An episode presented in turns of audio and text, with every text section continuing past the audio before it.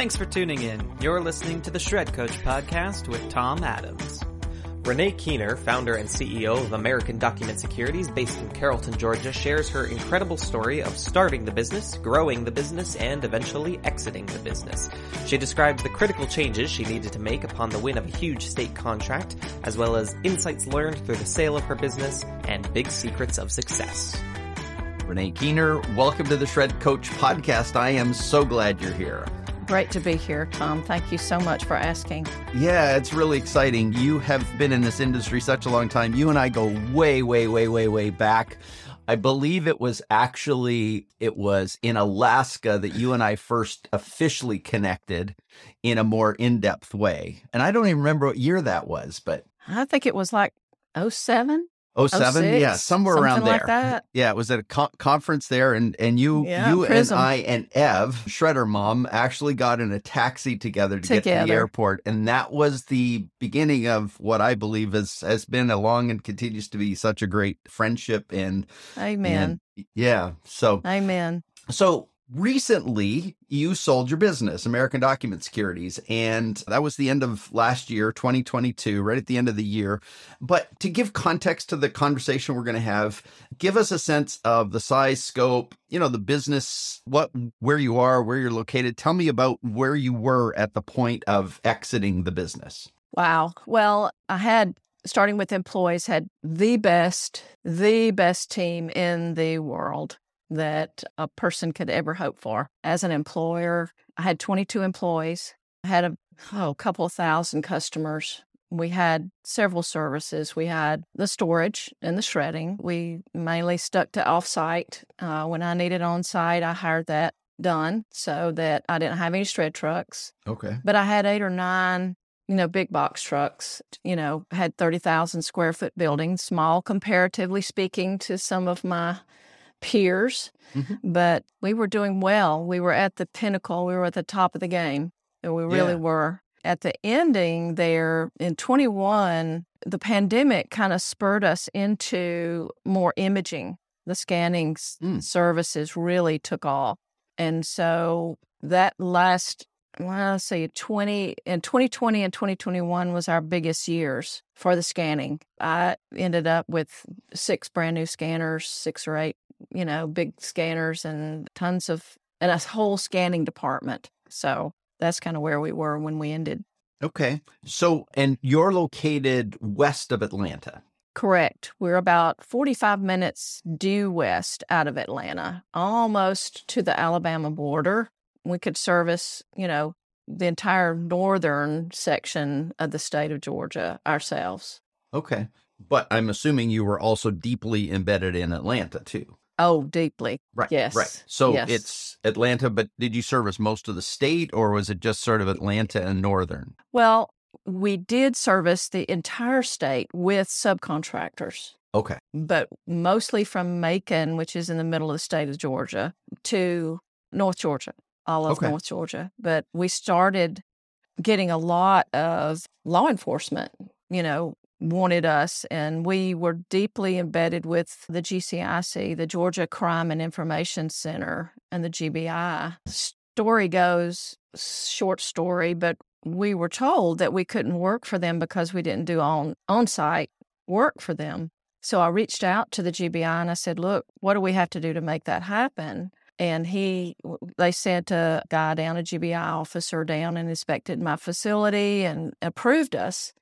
And it turned out to be, we were the first off-site facility in the state of Georgia to be able to work for the G B I, the Georgia Bureau of Investigation. Wow. So that went well, and we continue to do that. That's cool. That's yeah. a really cool service that you provided, obviously, to a very interesting kind of client. Yeah. Yeah. Yeah. Okay. So let's, let's, with, with that as the context, twenty-two employees, the size of your building, record storage, shredding, imaging, take me back to the origin story. Take me back to the beginning. What causes you to get into this business in the first place? Tell me the story. Well, as you know, Tom, you know the story well, but I was in a, another business before this. As a matter of fact, this oil A D S was my fourth business. We were closing it down because of a recession back in ninety-nine, and two thousand. And as the story goes, I was talking to one of my brokers that we were selling equipment. We had two businesses, two locations, one in Carrollton, Georgia, one in Fort Worth, Texas. And so in winding all that down, we were selling equipment. And equipment broker said, I asked him, I said, look, you know, I'm looking for a new service to do. And he said, well, why don't you go in the shredding business? And I said, really? Do they make money doing that? And he said, yes, they do. And so he sent me up to uh, Pennsylvania, and I viewed a couple of uh, locations and businesses up there and met Evelyn Jefferson and met the Wagner boys and, and dad and um, decided to start. And by the time I got started, actually September September eleventh, you know, nine eleven. We were sitting in my in my conference room, and uh, my sister called and said, "Renee, you not you need to get to a T V or something that we've been attacked." And so there, we were looking for. We'd already incorporated and already decided to get started, and actually looking at equipment, and um, so it started at that time. So, so history after that, I I was the I drove the trucks, I drove, sold the business, I did it all because I'm the farm girl. I'm right. the country girl that does all that. So it, it was hard. So you sold the previous business and then you bought all the equipment and started the shredding business. But your entry point to was a broker who then put you in touch with Allegheny, and that Allegheny thing sort of prompted it to yes. to really move forward in a way that was logical for you, that made sense. There was right. some, but there was something in that. What was the thing in that early process, if you recall it, that really pushed you to go, you know, because because early on when a broker tells you you should get in shredding and you go meet and look at shredding equipment, it's like, mm, okay, this is a weird business. It really is. And then you go, but somewhere in there you went from uncertainty to certainty. And do you remember what caused you to go from uncertainty to certainty? What was the thing, uh, if there was one? I don't think there was one. I think I was so young, I, kn- I didn't know that there was failure. Mm. I really didn't, you know, I didn't think about that. I went to visit Allegheny and, and met all the Pittmans, met John Wagner, who yep. has since passed away, but it just melted my heart, and I could see how it worked. We still had the building in Carrollton, Georgia, and and it fit. We were in the paper, sort of in the paper business before this in a different way. Right. So we knew paper, and we knew brokers, and we knew all of that. And right. so I went up to Allegheny. I ordered a shredder for a, a truck, and they fitted it in a box truck. Wow. And um, long story short, I went up there, flew up there one way and audited the truck and the shredder. And next morning I got up and met Evelyn and John at the, they call the factory, which I yep. think is wonderful. And uh, the truck was there, and John, the story goes, John looked at me and he said, Renee, he said, where's your driver? I said, or he said, where is your gun? I said, John, I flew up here. I couldn't bring a gun.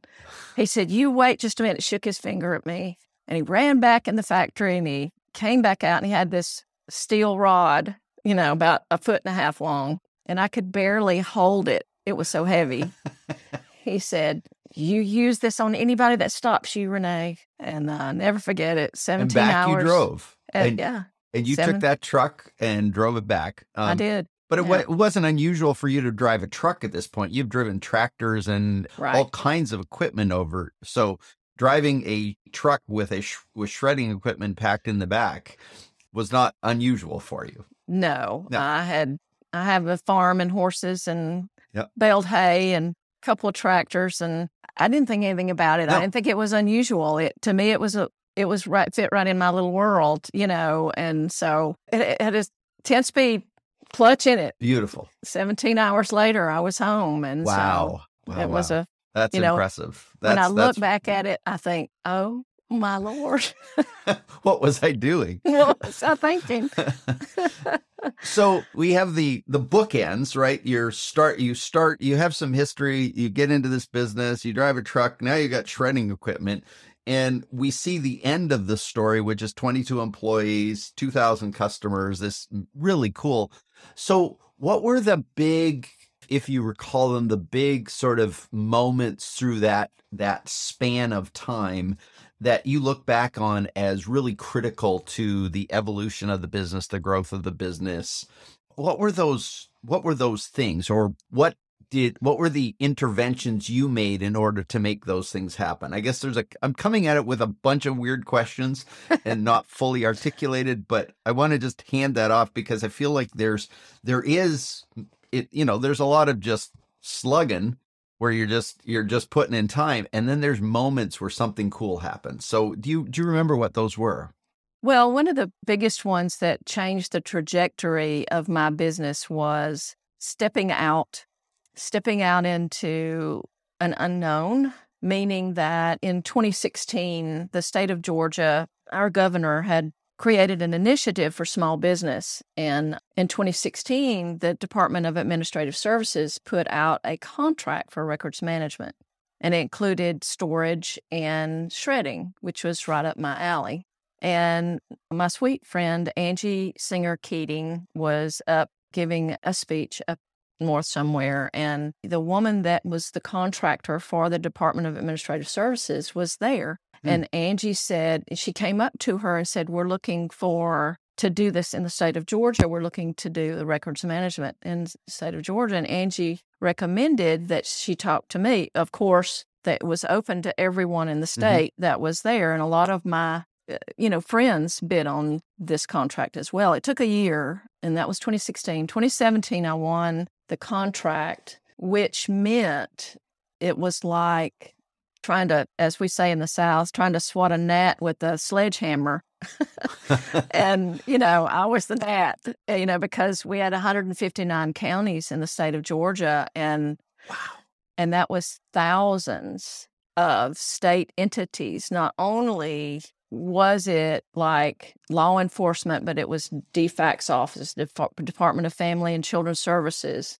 Mm. It was all of those entwined in the state. And then not only that, it included your schools. Uh, oh, any wow. of your, you know, schools could join in on this contract. So it was a major step. Major. Wow. It was a major step. And and it was a little more, th- I bet off a little more than I could chew. So, so was the, was it really that because of that major process forced you to go from sort of small, like, I'm just going to do this and I'm going to do this, to now having to manage this massive project and yes. massive, uh, obviously routing, scheduling, all of that becomes just a dramatic, like it's amped up your game so much that you're going from You're going from one to a hundred, like really yes. quickly. In a second, you know, yeah. like that. And it, it was, we were inundated with new business and trying to find subcontractors that we could work with, you know, down where we couldn't service. Right. And simply getting that together and then learning the lingo mm. of the state of Georgia was another kind of a wall that we had to learn, because they have different language. They call things right. differently, and, and you had to learn each one. And then you would put, and you would go to downtown, downtown Atlanta, which is the majority of where all these were. I mean, you'd put in, you would install seventy containers in a fifteen story building, and, you know, they wanted weekly service. Wow. And I didn't have staff. yeah. And, and so I added on almost ten employees for to do this contract. And amazing. Um, yeah. It so was, that was a real uh, lever in terms of growth. It just forced you to dramatic, like it was dramatic growth. It was a rocket, point. yes, yeah. that launched me into a different realm, so to right. speak. So this person that I was telling you about, Alicia was her name, that did the contract. She said, Renee, you need help. She said, you're going to need some help to help you administer this, because not only was I handling, you know, I had employees under me. I had to have, you know, customer service employees. Mm. They had all kinds of forms that they they were making from scratch because this was new to them. So we were, not only that, we were learning their, the way they wanted us to do this and what forms they, that each entity had to submit to us to be able to do this for the state of Georgia. So literally carved out this contract from zero hmm. with the state. So I ended up, I had a friend of mine to call me, and he wanted me to pass out his resume because he wanted to come closer to home.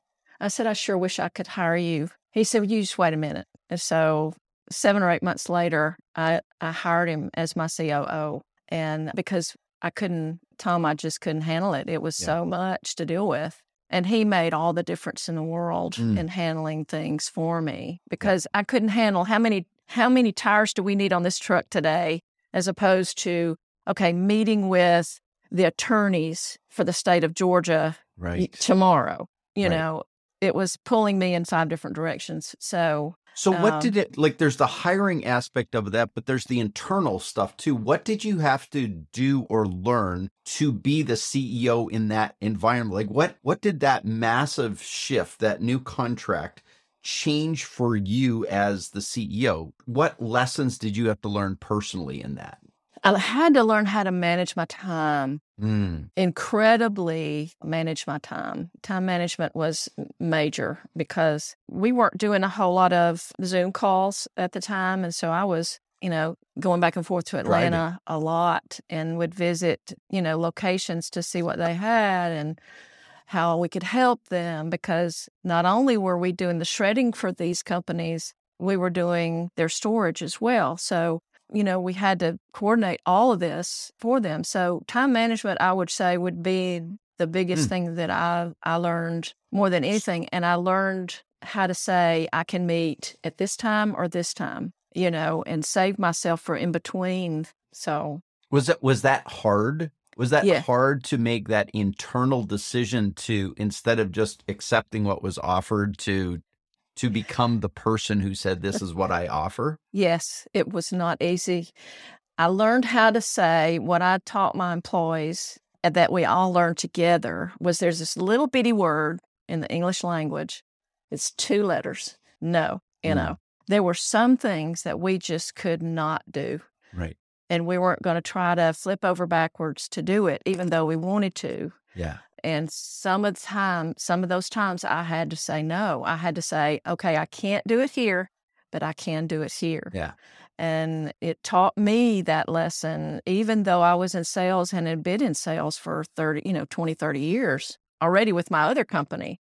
I knew I had to draw some lines somewhere. Yeah. No, that's, that's, that's such an important distinction that happens. And yes, you taught it to your team, but sometimes you having to learn that one is the hardest lesson of all, yeah. right? Because it's just, there's sometimes an embedded sense that you, and especially when we've grown up in business and that, it's like, yes, because yes gets you growth, right? Yes gets you opportunity. And then you get to a certain level of opportunity and growth where no becomes the thing that helps grow, right? And it's like, you yeah. have to change the whole, uh, I, I forget who said it, but the, um, the thing that got you to here won't get you to there. And, right. and somewhere along the line, you've got to make that distinction. And often it's at those points of massive growth where yes. a C E O's role has to change, fundamentally change, and change the way you work with your team. But also, I think most of the issues are our own. We have to figure these out ourselves. So yeah, yes. that's powerful. So yes. as you think about that, you know, that growth over the years to get to the point of exiting, what would you say were some of your biggest personal secrets of success in terms of growing this company? Like what, what were the interventions, the things that you did that really ultimately you feel like looking back made a difference? What did you do as the C E O, as the entrepreneur to really, you know, to make this thing successful? What were your things? I learned that I could not do it all. And I am a type A, complete mm. capital A, that I think I can do it all. Right. And I had been doing it up to this point. So in order to be able to run the company, I had to pay someone else to do something for me, which mm-hmm. was unusual. And of course, I hired you and Janelle, and um, that helped with the advertisement. And one of the things that I learned is that I wasn't, I didn't know what I didn't know about your world, meaning your world in the advertisement industry and, yep. and advertising my, getting my name out there, letting people see me where I was and coming up, as we all say, in the first, you know, at the top of the Google list, so yep. to speak. Yep. And I learned that I could not do that. I did not understand that. And that was just one of the things that I did not yeah. know. So I learned that it was okay to do that. Yeah. It was okay yeah. for me to not know everything about everything, because I had come up from driving the truck, running the shredder, yes. knowing everything. So nobody could pull the wool over my eyes right. in right. at the business. Yeah. Yes. And so that would be my number one. The second would be pay attention to the details. Mm. The devil's in the details, as they say. And that was, you know, and that could, we could go on for two more hours with that. But yeah. that that was the biggest learning factor of paying attention to the details. Get all so the details. So what, what, give us an example of a detail that you paid attention to that uh, up until a certain point you didn't. Like there's there's a detail, like there's certain details that are minutia, and there's certain details that are power. Yeah. Right? Well. And, and, and so which details did you get kind of hung up on? In a well, good way. Yeah, there's tons of them. But the thing that I remember the most is when I first started, there was a college up in North Georgia that called and said, hey, we've got several hundred boxes that we need you to come get. Oh, my gosh, I was so happy. You know, and I, I sent two drivers up there to get it.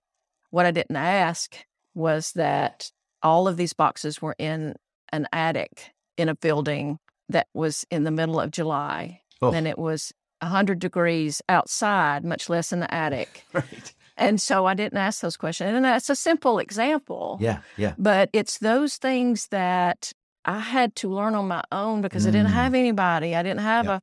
a, a coach to tell me. I didn't have, I didn't know this business as well. And all of those little things, you know, the, the contract details, you pay attention to those. You pay yeah. attention to the language, and you learn to explain it to your customers in the way that makes them feel comfortable with a contract. Yeah.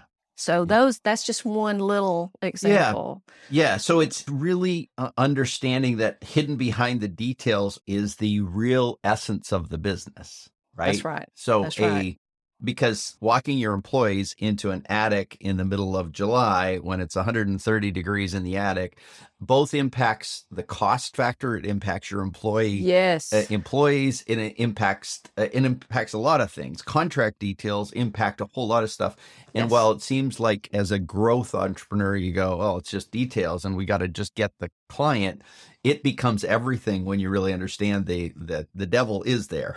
It's yes. pay attention to those details. Yeah, that's yes. really good. Yeah, yep. You know, and those little things like, is there an elevator? You know, mm-hmm. uh, is it only stairs? Do you have a dock? Can I, you know, what is the dichotomy of your parking lot? What, those are the questions that I had to actually put into a database mm. for my salespeople to ask right before we went.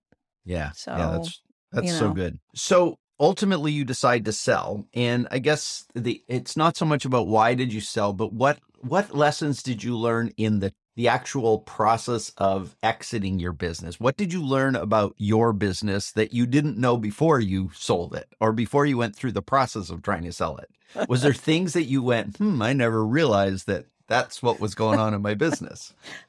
Well, I was, to say the least, very humbled when a major company uh, wanted to purchase mine, and they started asking questions.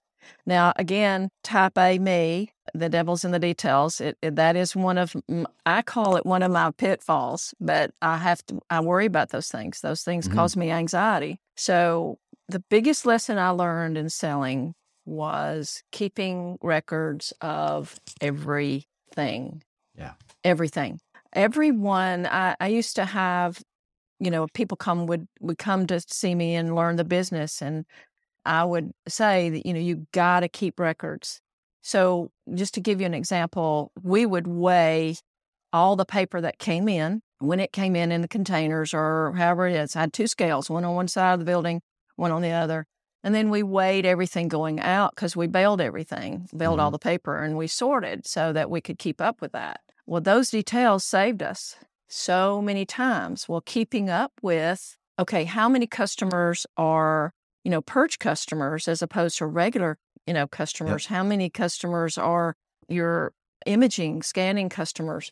What's the revenue between the two? You know, what, how many customers here, there, and yon? Thankfully, I had incorporated a bookkeeper and a C P A, and we had software out the wazoo that kept up with all this, you know, detail. But that was the biggest thing, is keeping records mm. of everything so that you can prove what you had to sell. And then, then the second thing I learned, I hired a wonderful broker that knew the business, mm. not just somebody from out of space. Right, right. This person knew the business well. And again, me being the person that does it all myself, thinking I could do this myself. Oh, no. Yeah. Oh, no, no, no. Yeah, no. it's it's one thing if you're running a small one-person operation. It's a quite a different thing if you're running a, yeah. you know, twenty-plus person with awkward and interesting contracts and two thousand clients. Yeah. I mean, it's just, it's a different game. You can't you can't play it the same way. And you need you need that external person to manage the complexity of the interaction with the buyer. Yes. And there is no doubt, again, as I told you before, I learned early on, if I didn't know something about something, hire someone to help yes. you with it. Yeah. So, I mean, you, you've made this long and interesting journey. You took a, a business, you started up, you grew it, you sold it. So looking back now, if somebody were coming to you and saying, Renee, I want to get into the business you were in, and I want to kind of follow your lead, and I, w- I want to gain the, the same degree of success you've had, what would be one or two critical lessons you'd tell them? You you tell them that they have to do. What what would be the secrets, maybe the insider secrets? Wow, there's a lot of them. The first thing is, I would say, don't sell yourself short. What do you mean by that? Meaning that if you think your service is worth ten dollars, but the industry says it's worth thirty dollars, then don't say, oh, I feel bad about charging thirty dollars for this service when I don't think it's worth it. And I experienced that from a couple of salespeople that I hired. They were selling a short on the services. And, you know, not that I overcharged on anything, but you've got to have confidence in yourself and your company, and know that you are, you have been through every test and everything that's that's happened, but, you know, to you for a reason. And you can't sell yourself short. You've got to sell yourself first mm. before you do anything else, because what's going to happen is that customer is buying you, not yeah. your service. They're going to either like you or not. Yeah. And, you know, it's it does not matter. You you need to answer the phone, the, you know, second it rings. Short story. You know, the Center for Disease Control is down in Atlanta. Mm-hmm. You're familiar with them. And I hate to bring out their name, but they're a big customer. She calls and she says, I need help. I said, okay. I just happened to answer the phone in the second ring. She said, you're the first vendor that I've called that has answered the phone, given me an answer, and within ten minutes, given me a bid on what to do. Mm. So if anybody is starting in this business, I would say, make sure that you, you know, you do your job, sell yourself, right. and don't work for anything. Don't work for nothing. Don't, you know, go out and, and just sell yourself for ten bucks when it is worth thirty bucks. Raise your prices regularly. Raise your prices regularly. And the last but not least, I would say, is hire good people. And I know that's critical right now in this world we're living in. But the other thing is pay them well. Mm. Pay them well. Yeah. There was, you know, times in, when it was hard for us, and I would not take a salary yep. just to pay my people. Yeah. And uh, they didn't know that. No. But, mm. you know, I did it anyway. Such, such great advice. Don't sell yourself short. Don't work for nothing. Raise prices reliably, regularly, regularly yeah. and then hire good people and pay them well. It's such a good set of advice for anyone, even if you've been in this thing a long time. It's it's it's yes. really important. Yes. So I know that, and you've mentioned it already, you're a farm kid. You grew up on the farm. You can drive, you know, trucks for seventeen hours across the country full of, uh, was as long as you're carrying a pipe with you um, yes. and not a smoking pipe, a pipe for hitting anyone who tries to mess with you. But I also know that based on that, you're uh, a horse whisperer and a dog whisperer. Somehow I'm aware of that. I, I've never seen you work with a horse or a dog, but I know just based on my intuition that, that you have both those skills. How does that knowledge of working with a horse, working with dogs, training them, working with them, how did that impact what you did in the business over the years? How did that capability, that skill, that intuition, how did that translate over into the business? It gave you, it gave me a sense of reading the room well, mm. meaning understanding what a, a employee was thinking. I can read a horse's mind just mm-hmm. about, and I don't mean it literally. I just yeah. mean I, I can see what's coming. And I, I can see what's coming with my dogs. My they're just they're they mean a lot to me. And um, learning how to train them is very much like teaching children mm-hmm. their first steps. Their you know what does no mean? What does yes mean? What does thank you? All those things. But also the farm work is what gave me the knowledge of trucks and tires and hard work and and all that to help. you know, know what to do with that, because I can talk trucks any day with anybody, right. you know, what diesels do, what di- I can close my eyes and a truck passed by and I can tell you if it's a Dodge or a Ford or really? Chevy. That's just how stupid wow. it got. Wow. But, you know, yes, the horses and the, the dogs gave so me that it, sense. Is it intuition that you, is, because you said you can read the room. So I s- sense by you know, having seen and observed people who work with horses, and I haven't seen you do that up close and personal, but is that like a, a horse, not just, you just don't read the horse, the horse reads you, right? And there's something about something happening in you that changes the horse. Yes, that's why you have to really learn how your employee is working that day. We used to call it Ride the Day when we were showing horses. I rode dressage, and so if you were, you know, if the wind was blowing or if something was into the day, then you couldn't you couldn't ride very well. Hmm. So if an employee comes in and they're crying or, you know, or they're upset about something, you have to be able to diffuse it hmm. in a way that makes that employee understand that you really do get it, that you right. understand it, and that their day will get better. It will. And so you have to learn people and, and how they work. And when you can get to know these people and you know the employees, I had twenty-year veteran employees, fifteen years, ten years that stuck with me. And I'm hoping, I haven't asked them, but I'm hoping that means that they had confidence in me, mm-hmm. you know, yeah. that of what I was doing and how I treated them. Yeah. So it wasn't just what you what the employees did and how you observed it, it's how they observed you and what you did. And it's yes. the interplay between that energy, relationship, connection, intuition that yes. makes the difference, it sounds like. Uh, yeah. And, you know, I took my dogs to work with me and my employees loved it.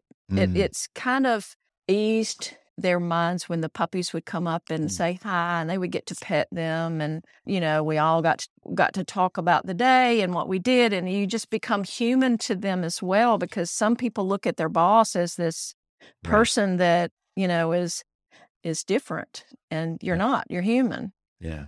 Oh, so good. Well, Renee, thank you. This has been delightful. I, but I want to say thank you for more than that, because over the years I've observed watching you in this industry from being involved in the board, significant amount of board work that you did specifically in the N A I D context, although you're deeply involved in Prism too, the two original. So thank you for that. You just touched on it briefly and we didn't explore it, but you trained and helped so many people in this industry start their own businesses, because not only did you grow a really cool business, you had this cool little consulting practice on the side where people came and watched you work, and you taught them and you gave them, you gave them forms and you taught them how you operated so that they could repeat it. So yes. there is that part of it. There's all of the work you did just as a mentor, advisor, guide, even outside the context of being the consultant who people paid you to come in and learn your system.